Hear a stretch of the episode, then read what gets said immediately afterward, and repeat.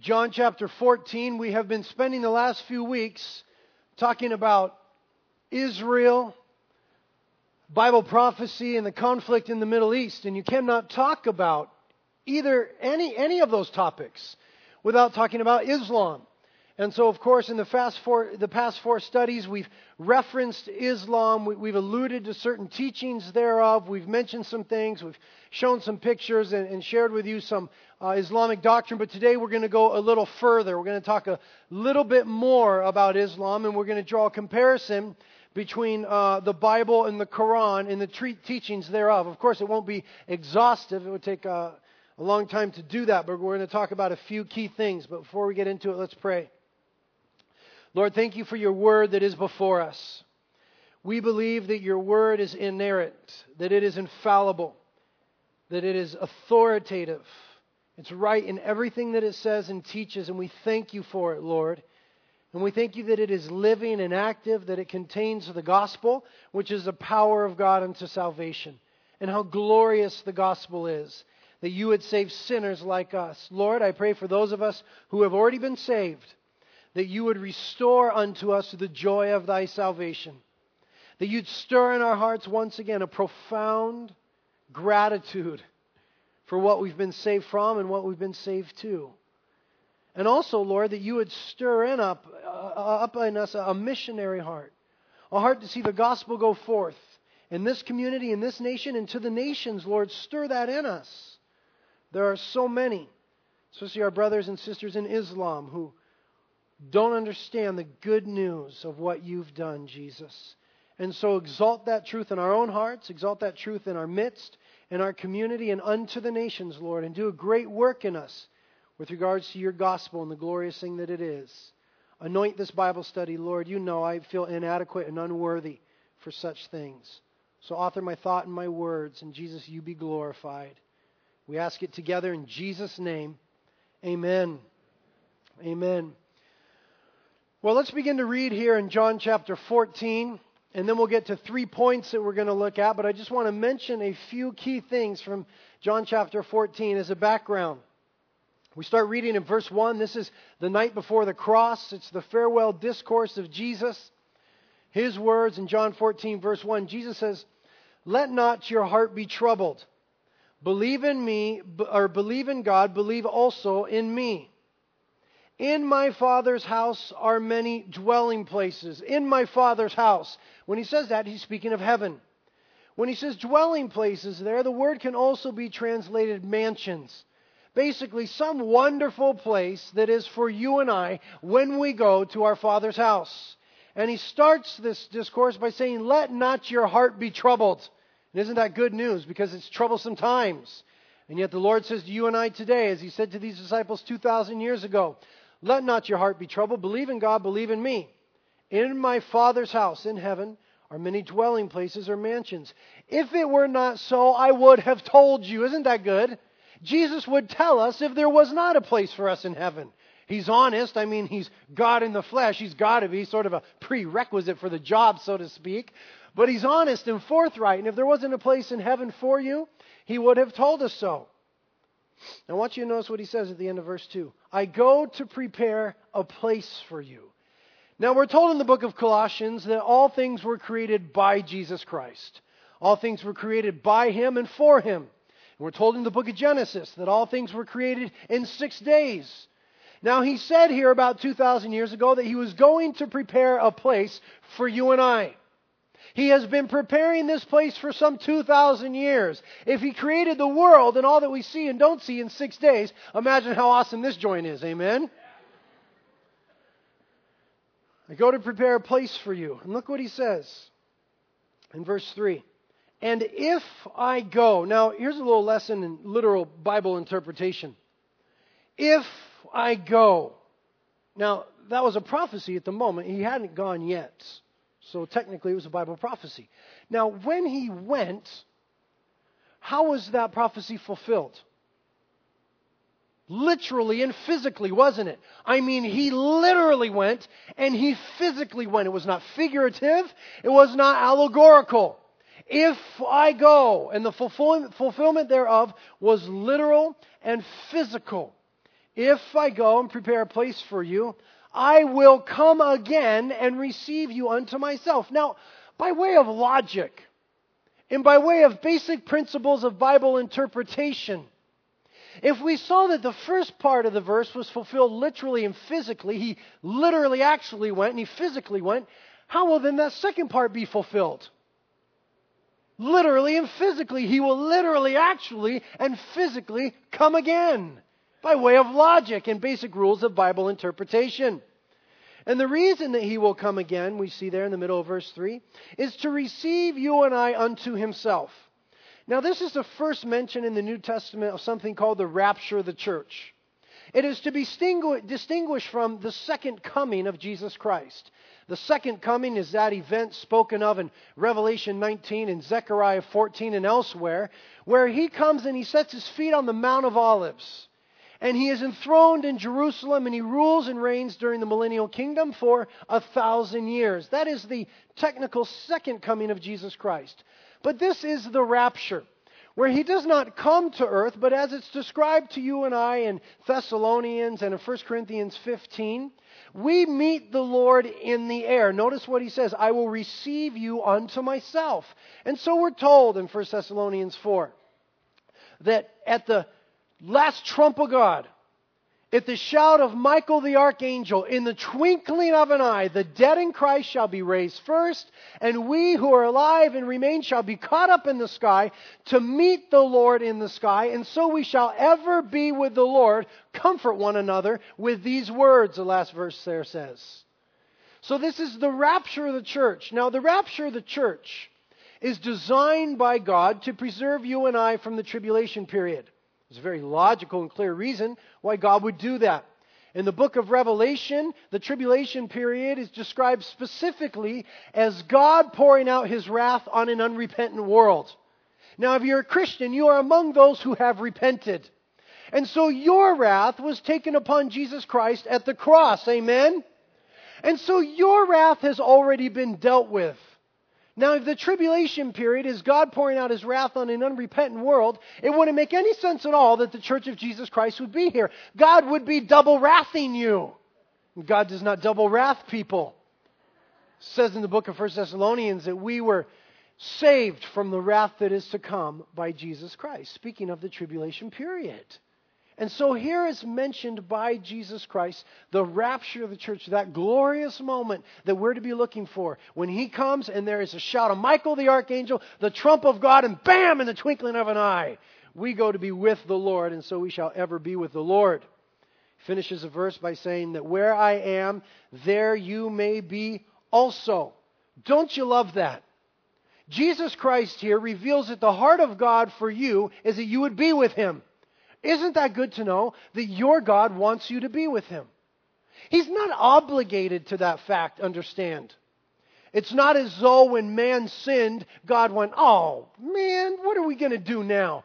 Now we have to save these little dirt balls. I don't want to save them. I don't want to be with them, but because they sinned, now we're obligated. No, that's not the case at all. Our sin did not obligate God to do anything.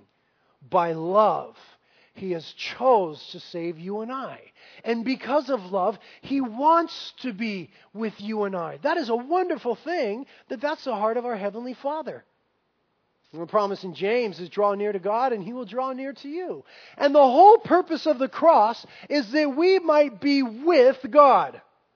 Jesus didn't die on the cross and spill His blood that we might just be delivered from bad habits, though the cross has that effect, doesn't it?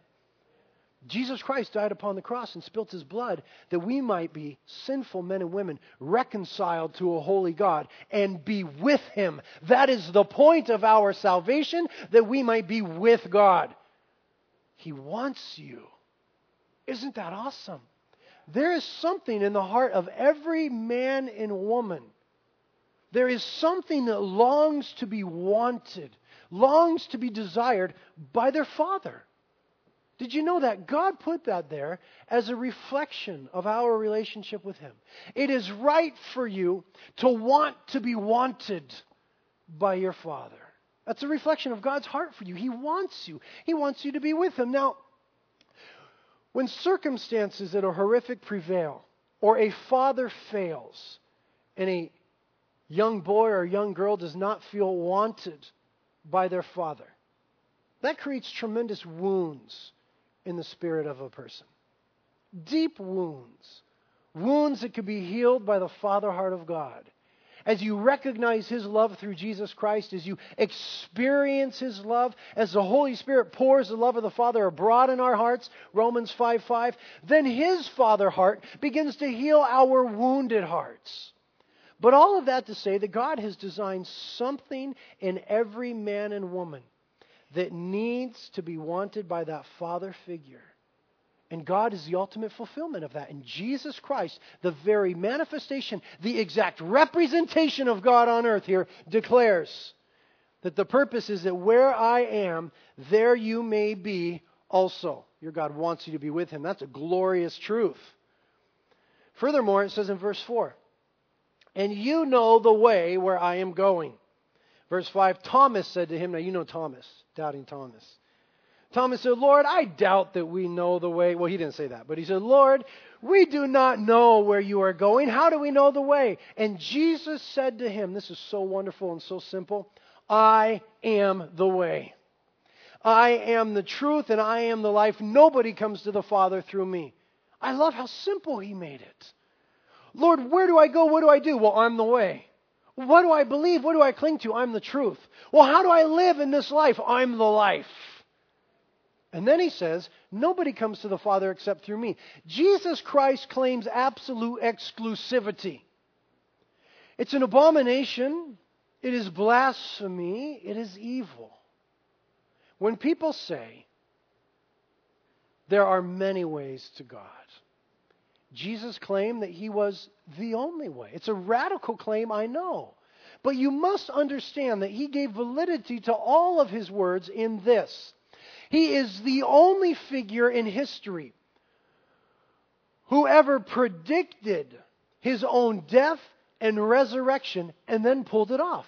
Nobody in history has ever done that. First of all, nobody else in history has ever offered to die for you. Nobody other than Jesus Christ. He said, I will die for you, but after three days I will rise again. He said, Nobody takes my life from me. I have the authority to lay it down. I have the authority to pick it up again. And so he gave his life for us on the cross in atoning death. And then he rose again after three days, conquering sin and death. And because he's the only figure in all of history to predict and pull off his own death and resurrection, therefore his words have validity beyond anyone else in history. And you can count on that. You can believe that. You can take that to the bank. You can proclaim that. Charles Spurgeon once said that the Word of God is like a lion. All you got to do is let it out the cage. And that's what you got to be doing in these last days, people. You got to be letting this thing out the cage. You got to be letting those truths out the cage. I'll tell you what, the lion will lead up the lies.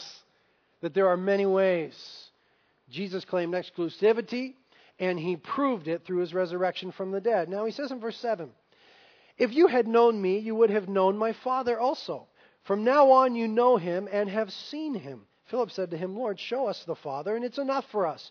Jesus said, Have I been with you so long, and you do not yet come to know me, Philip? He who has seen me has seen the Father. How do you say, Show us the Father? Do you not believe that I am in the Father, and the Father is in me? The words that I say to you, I do not speak on my own initiative, but the Father abiding in me does his works. Believe me that I am in the Father, and the Father in me. Otherwise, believe on account of these works themselves. Jesus here makes a clear claim to deity. There's no one that could refute that. You might not believe that Jesus is God in the flesh, but you could not possibly refute that he claimed to be. He says here very clearly, I and the Father are one. And little Philly, he says, Show us the Father. And Jesus says, Are you kidding me? Have you been with me so long and you don't understand? If you've seen me, you've seen the Father. Open your eyes. Hello. If you've seen me, you've seen the Father.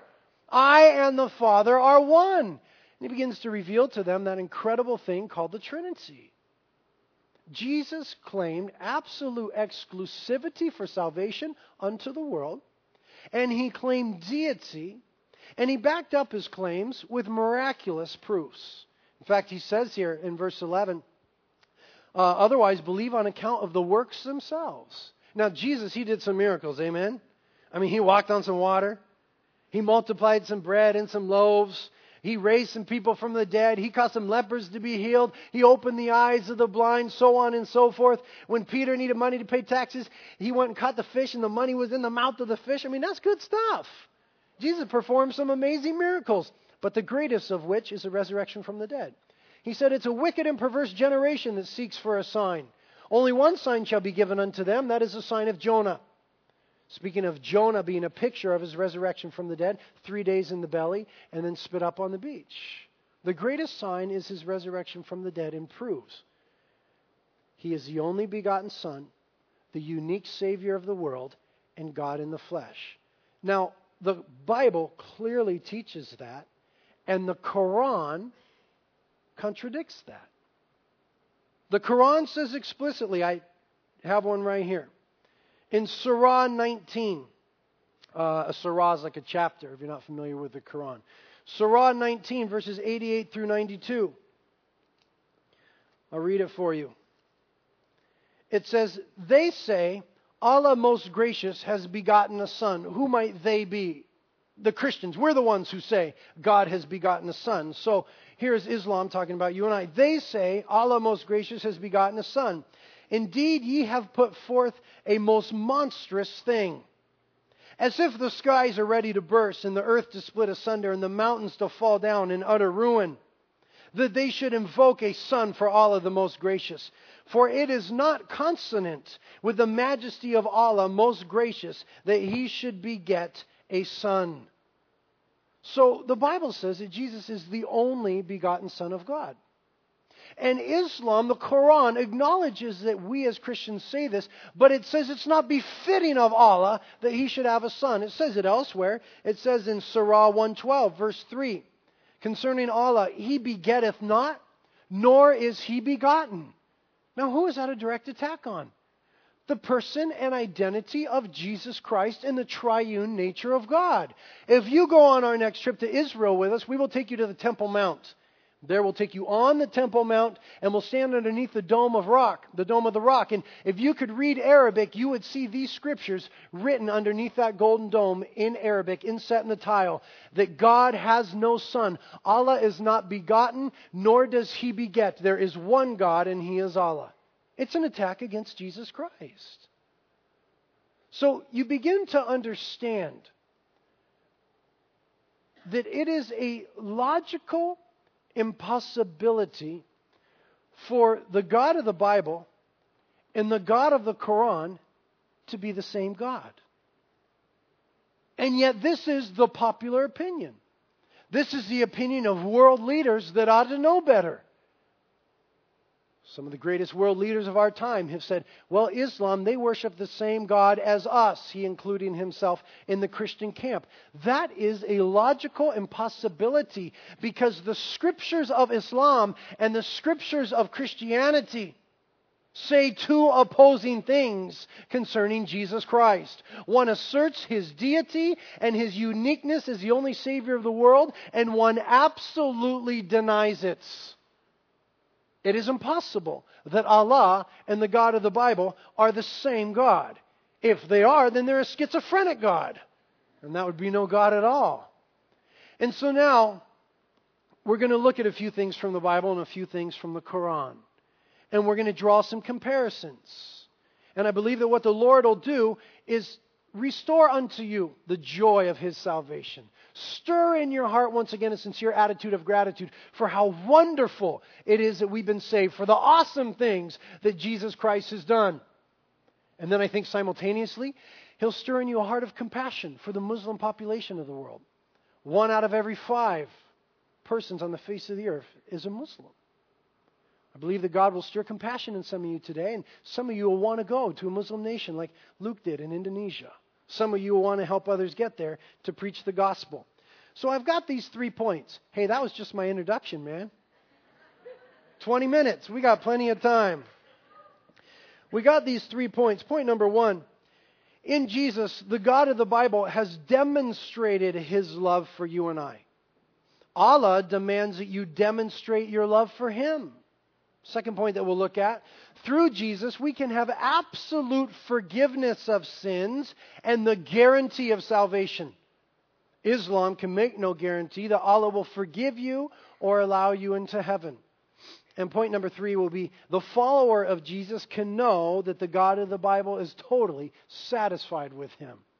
The Muslim can never know if Allah is satisfied with him or not. Point number one. In Jesus, the God of the Bible has demonstrated his love for you and I. And yet Allah demands that you demonstrate your love for him. Now, in the book of 1 John chapter 4 verse 8, we have this incredible declaration. God is love. And that is the very essence of the God of the Bible. That is the definition of his person, that he is love. And it is the most potent claim of the Bible. And our salvation is based upon that truth. Again, God did not save you out of obligation. God did not merely save you so you could do things. He saved you because He loves you. Amen. It is love that kept Jesus Christ upon the cross. He didn't have to take three nails, but He chose to do so because He loves you. It is the basis of our salvation, and it is the basis of our evangelism. That is a wonderful truth that we go forth with, with is, hey man, God loves you. The world does not all know that. Islam definitely does not believe that. We'll talk about that in a moment. But Satan gets so people gets people so weighed down with guilt and condemnation and shame and that feeling of filthiness that the heart of humanity says, God can't love me. I don't even love myself. I am altogether unlovable. How could God love me? And yet, that is a clear declaration of the Bible, the basis for salvation and evangelism. But the Quran contains no such statements. The Bible teaches that though God hates sin and is even angry at sinners, he loves them. But the Quran teaches that Allah hates sinners. It says in Surah, again, that's a chapter in the Quran, Surah 9, 190, For Allah loves not transgressors. It says it multiple times in the Quran. God does not, Allah does not love sinners. That is very different from what the Bible teaches concerning our God. Romans chapter 5 verse 8 says, God demonstrated his love for us in that while we were yet sinners, he gave Christ Jesus to die for us. God demonstrated his love when we were sinners.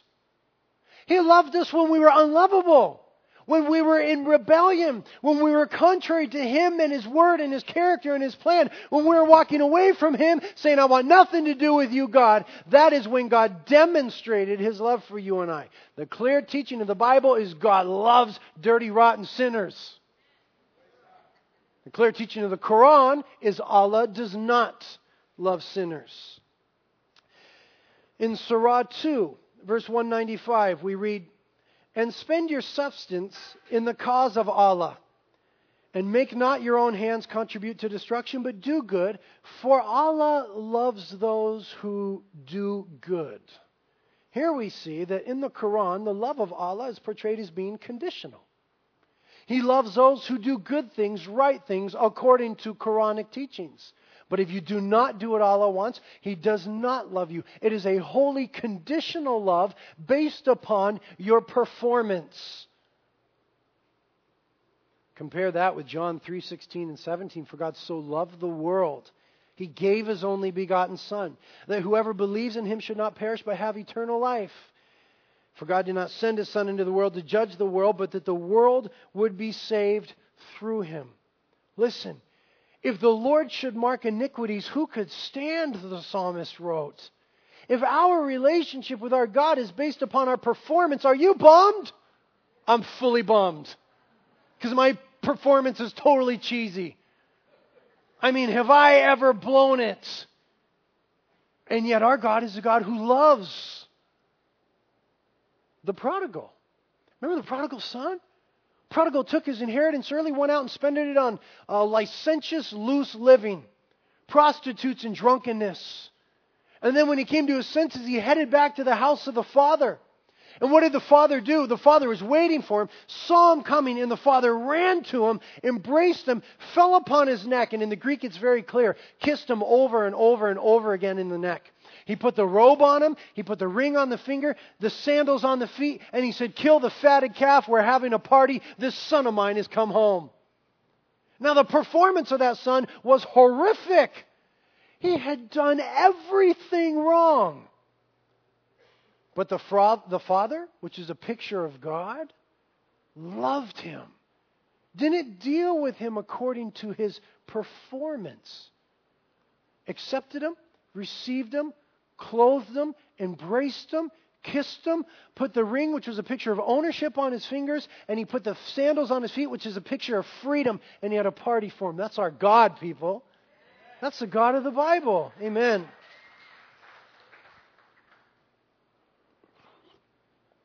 But sadly, the God of the Quran has a performance based relationship obligated upon his people. Surah 3, 31 and 32 say, If you do love Allah, follow me.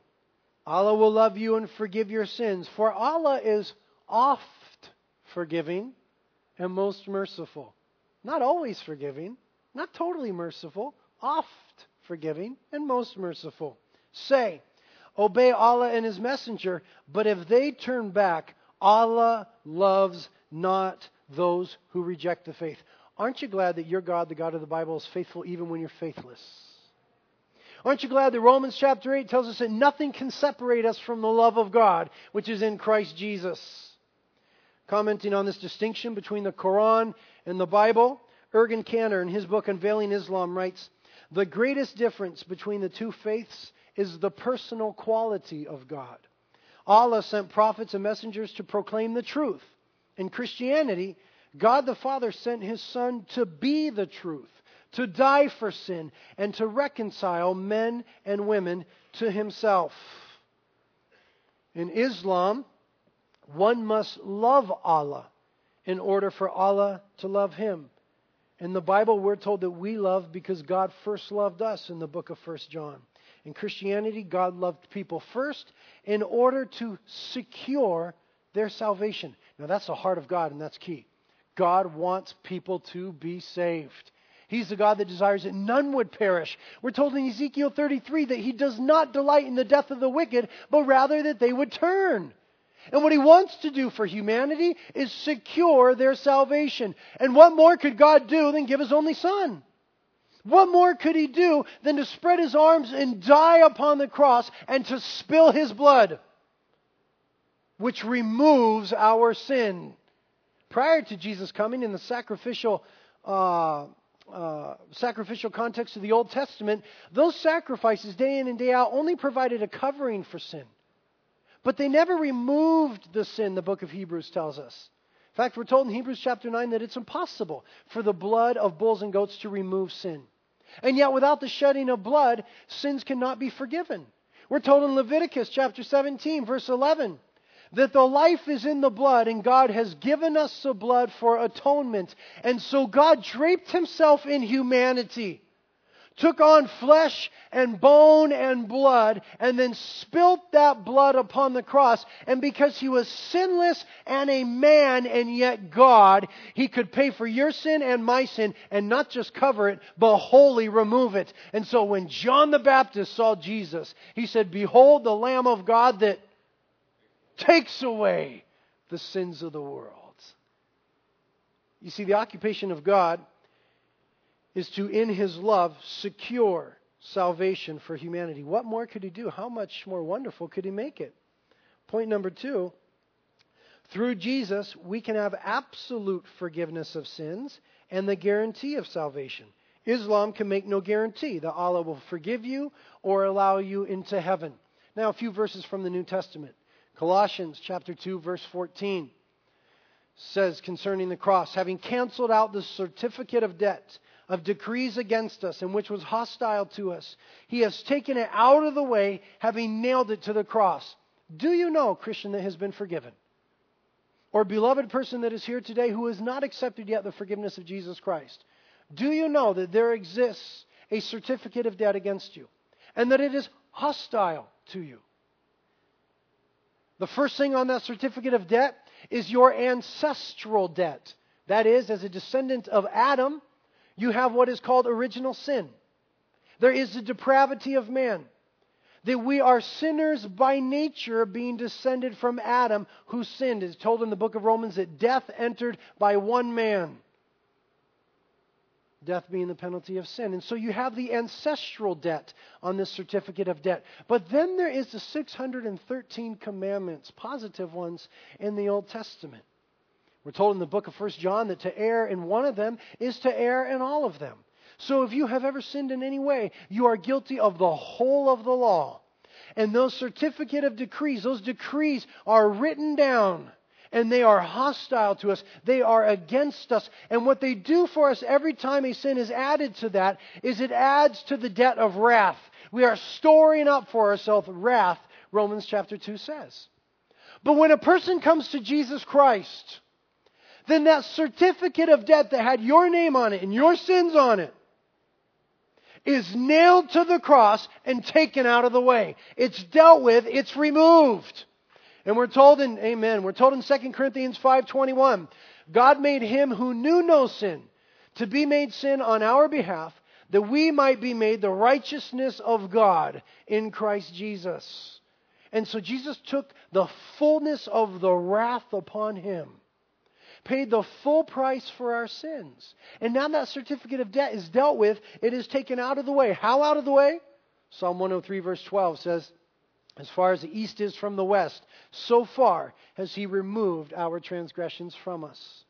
Romans 8 1. There is therefore now no condemnation for those who are in Christ Jesus. Oh, memorize that verse, Christian. Memorize that verse. It's a great one for warfare.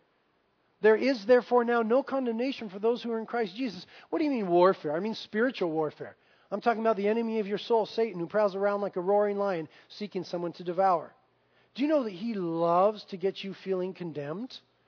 He loves to have the Christian feeling ashamed, feeling dirty and worthless, and to bring you under that yoke and that weight again. Listen, when the enemy begins to do that, you need to remember Colossians 2:14 that that certificate of debt was nailed to the cross and taken out of the way. How far out of the way? As far as the east is from the west, buried in the deepest sea. And that there is therefore now no condemnation for those who are in Christ Jesus. I mean it doesn't exist. God has removed it. It's done with. Tetelestai, paid in full. It is finished. You might be blowing it right now, Christian. You might be in a sexually immoral relationship. You might be going on blind places you shouldn't go. You might be flirting with something you shouldn't be flirting with. You might be beset by all sorts of sin, but there is forgiveness in Christ Jesus for you. Do you deserve it? Not by any means.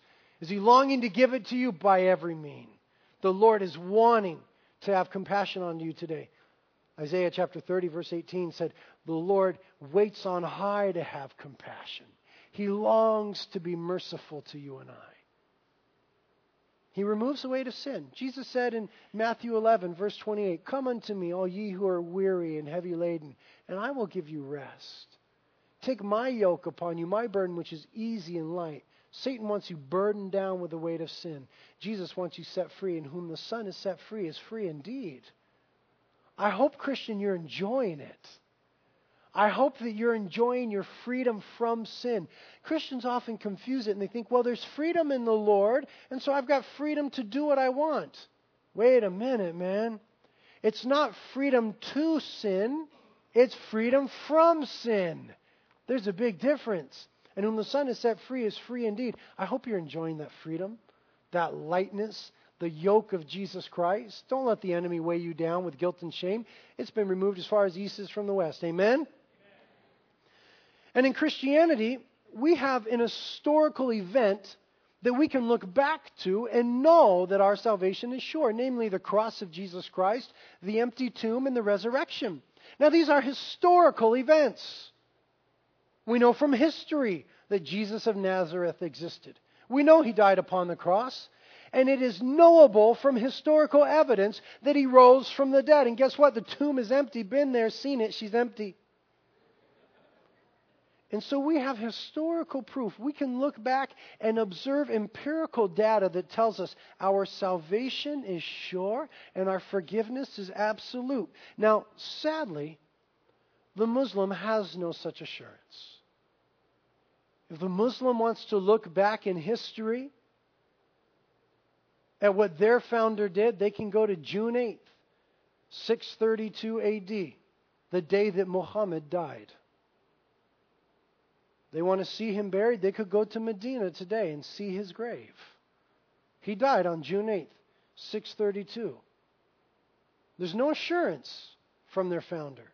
If you're walking through a wilderness and you're losing your way and there's two paths that you could go by, and you look down one and there is laying there a rotting, dead corpse, and you look down the other and there is a valiant warrior, clothed in white, mighty and brave and alive and powerful, which way do you go?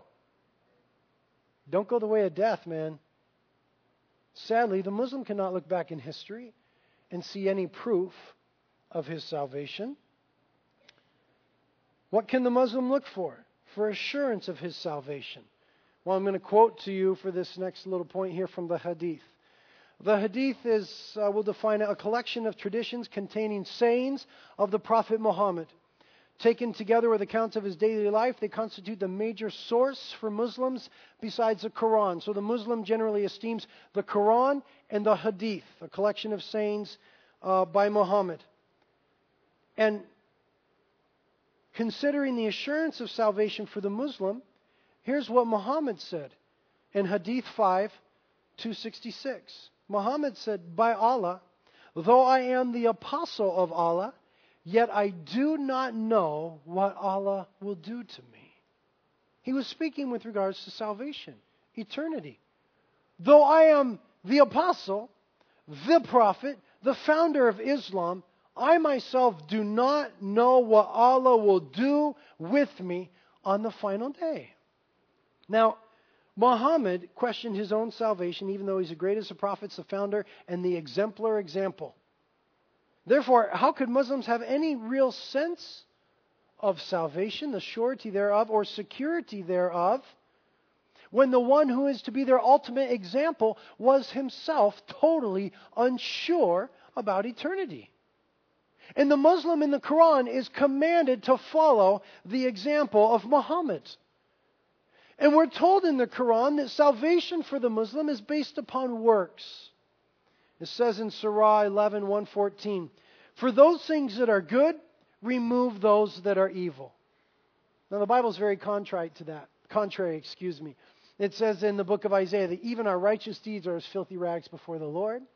And it tells us that there is not a cosmic set of uh, weighing scales, you know what I mean? And in the end, if you do enough good, it cancels out the bad. The Bible doesn't teach that. The Bible teaches something infinitely more wonderful. Ephesians chapter 2, verses 8 and 9 tells us that by grace we have been saved through faith and not that of yourselves. It is a gift of God, not as a result of works, that no one should boast. Listen to how wonderful that is. Why don't I see smiles on your pretty little faces? Listen to how wonderful that is, that we have been freed from having to perform. Because in case you don't know, we don't measure up. And we have been freed from having to perform. Our salvation is according to grace through faith and not of works. And yet, so sadly, for the Muslim, they are taught in their scriptures that it is based on works and that the good things remove those that are evil. And yet, even that is not sufficient. You could perform wonderfully as a Muslim. And in the end, as Muhammad said of his life, not at all be certain if Allah will let you into paradise. Because the, uh, uh, the Quran clearly teaches that Allah is capricious. Define it for you. Given to sudden and unaccountable changes of behavior. And that there is no guarantee that He will forgive. Allah is capricious. says so in Surah 2, 284. Allah forgives who He pleases and punishes who He pleases. For Allah has power over all things. Surah 32:13. If we so willed, we could have brought every soul its true guidance. Listen to what that says. If Allah wanted to, He could have guided every soul into paradise. But the word from me will come true. I will fill hell with demons and men altogether. The Quran teaches that Allah predestines people to hell, that it is not His will that all would be saved. And He offers no assurance for the basic Muslim of salvation. He is capricious and could change his opinion in his mind at any time. So, Ergun Caner, again in his book Unveiling Islam, writes As a result, the more devoutly one understands the Quran and follows the exemplar, that is Muhammad, the less certain one will be of reaching paradise. Further, the more sensitive one is to his or her moral failures, the more spiritually anxious one must become. Isn't that horrific? The more one closely adheres to the Quran and to Islam and follows the Prophet Muhammad, the more and more unsure, as Muhammad, they become of their salvation. Throughout Muslim thought, hell always seems much nearer than paradise. This is heartbreaking. Compare that with the wonderful words of the Bible, where we're told in Romans 10:13, "Whoever will call upon the name of the Lord will be saved." Consider the words of Jesus in John 10:28. And I give eternal life to them, and they shall never perish, and no one shall snatch them out of my hand. You understand that we have a covenant keeping God. That he makes covenants, and our salvation is based upon a covenant that God made with Israel. And according to Romans chapter 11, we have been grafted into that covenant. The Bible declares emphatically that God is a covenant keeping God, and that the upholding of that covenant depends upon Him and His faithfulness alone. And so you can know by history, by the Word, the Scriptures, and by the character of God that when you ask Jesus Christ to forgive you of your sins, you have absolute forgiveness, total forgiveness. You have the assurance of salvation. Now, the final point. The follower of Jesus can know that the God of the Bible is totally satisfied with him. The Muslim can never know if Allah is satisfied with him or not. Romans chapter 3, very important theological passage here. Romans chapter 3, verses 23 through 25. For all have sinned and fall short of the glory of God. But we are being justified as a gift by his grace through the redemption which is in Christ Jesus whom God displayed publicly as a propitiation. We'll define it in a moment. In his blood through faith. This was to demonstrate his righteousness because in the forbearance of God, he passed over the sins previously committed. Now, God had a problem. Namely, that he was a holy and righteous God, and that man was sinful and unrighteous, but that God loved us. And because He loves us, He wants to be with us. But that presents a problem in His holiness and His domain and our unholiness, our uncleanness. I grew up here in Carpinteria, born and raised. And I grew up surfing in this town. My parents, the house I grew up in was near the beach. And my mom has always kept a beautiful house. She's a beautiful woman. She's always kept a beautiful house. And she had these off white carpets as I was growing up. You know, they weren't quite stark white, but they were pretty white, you know, and she kept them pretty clean. And I grew up surfing down here uh, at Tar Pits, which is a surf spot right down here if you go down here. Now, you, you already discern something from the name Tar Pits. And so I go and I surf tar pits, and of course I come home and I come home barefoot on my skateboard, you know, and my feet are covered in tar. And you know, I've been surfing all day. I'm just a grom. I'm just a kid. And I want to get in my mama's house and eat everything. And so I'm ready to just run in the house. I throw my skateboard, I throw my surfboard, and I'm beelining for the front door. And without fail, there's my mama at the front door. And she's got a rag and a can of gas. And she says, Boy, you better clean those feet. And she would make me take the gas and scrub and scrub and scrub. She said, You're not coming to my house with tar on your feet. She loves me. She wants me to be in the house, but I was too dirty. I messed up her carpets, you understand. In the same way, you and I were dirty with sin. The stain of sin is like tar upon us. And God loves you. He wants you to be in His house, but you got to get clean. And it's not with a can of gasoline, it's with the precious blood of the Lamb, Jesus Christ. Amen. And by His blood, we are justified. What God did is justify us. It's a legal term justification. What does it mean to be justified? You may have heard a simplification of it in the past. To be justified means to be made just as if you never sinned. And that's true, but that's only half the truth. It is to be made just as if you never sinned. It's to have your sins removed. But there's another part to justification, this legal work done by God through the cross of Jesus Christ, and that is you and I being made righteous, receiving merits. Because the perfect life of Jesus Christ, His righteousness and His record is imputed to you and I when we come into His kingdom. Our record, our failures are removed as far as east is from the west. But we're not just left with an empty record. That would make us sort of morally neutral before God. Instead, we become the righteousness of God in Him. Jesus lived a perfect life so that you didn't have to. He died an atoning death so that you wouldn't have to. And when you come into his kingdom, his perfect record is imputed to you. And so when you get to heaven, it's not as though God will be standing there saying, Oh, all right, fine. Come in. You just barely made it. Come. I removed your sins, but nothing good, just you're barely here. It's not what God did. He removed our sins and He imputed to us the righteousness of Christ Jesus. And because we're now in Him, God sees you through the lens of Christ Jesus, who is perfect in every way, who has all the riches in His account, who has all the merit in His account, who has all the standing, all the right, and all the position. And we are in Him. So when you get to heaven, yes. Yes, my son, come in. You're perfect. I prepared a place for you. Well done, good and faithful servant. Here you come. We've been waiting for you. Oh, you're awesome. That'll be the heart of God because you're in Christ Jesus, and that's justification. And the way that that is accomplished is through propitiation. As it says there in Romans 3, that Jesus was displayed publicly on the cross as a propitiation. Now, here's what that word means very simply a propitiation is a sacrifice that satisfies. A sacrifice that satisfies. And so Jesus Christ on the cross was a sacrifice that satisfied God. What about God? Satisfied the standard of God, the judgment of God, and the wrath of God. Jesus Christ satisfied God's standard of holiness and perfection.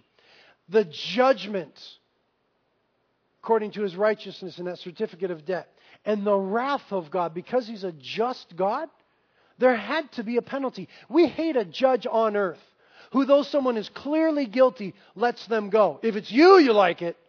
But if it's anybody else, you hate that. You say, Who is this crooked judge? Can't we have just judges? Well, God is a just judge. He's not going to wink an eye at sin. He's not going to bury it under the rug. He's not going to let you off the hook.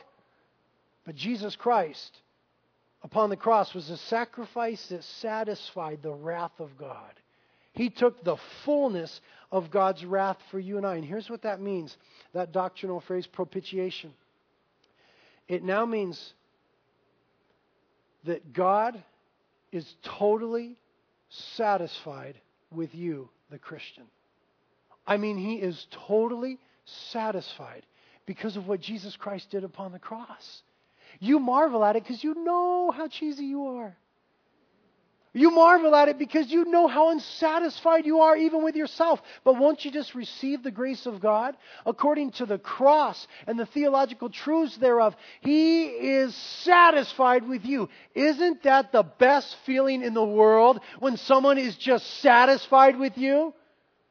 Sometimes I get insecure and I think, oh, I'm an idiot. I am because I'm a man. And I think, oh, my wife, she must be unsatisfied in some way.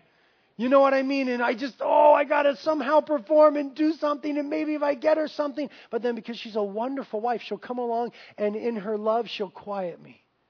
And she'll communicate to me that, as much of an idiot as I am, she's satisfied with me. It's the most wonderful feeling in the world. How much more amazing that God is satisfied with you. God doesn't go, oh, gee whiz, Brit. Oh, Michael, can you go do something about Brit? You got a sword. Go slap this kid. Gabriel, you're a messenger. Go tell him a few things. This kid is killing me. That's not the heart of our God. He's totally satisfied. Romans 5 1 says, Our standing before him is in grace, undeserved favor. And when he deals with you, Christian, he deals with you according to the account and the riches and the position and the person of Jesus Christ and not your own. And isn't that good news? It's wonderful news. The heartbreaking thing is that there is no such news in Islam. It is based upon performance. Allah loves those who perform well and who love Him, and He hates sinners. Our God never changes, so you can bank upon these truths. Our God never changes. James 1:17 Every good thing bestowed and every perfect gift is from above, coming down from the Father of lights, with whom there is no variation or shifting shadow. Even if you were to detect somewhere in the Quran a teaching from Allah that was along the lines of what we see here in the Bible undeserved favor and grace and sureness of salvation. You can never take that to the bank because, as I said previously, Allah is capricious. He might change his whole gig.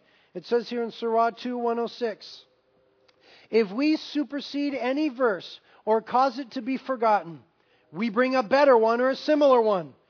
Do you not know that Allah has a power over all things? There is in the Quran something called the law of abrogation. That is the later revelation given to Muhammad by Allah, supposedly, cancels out previous revelation.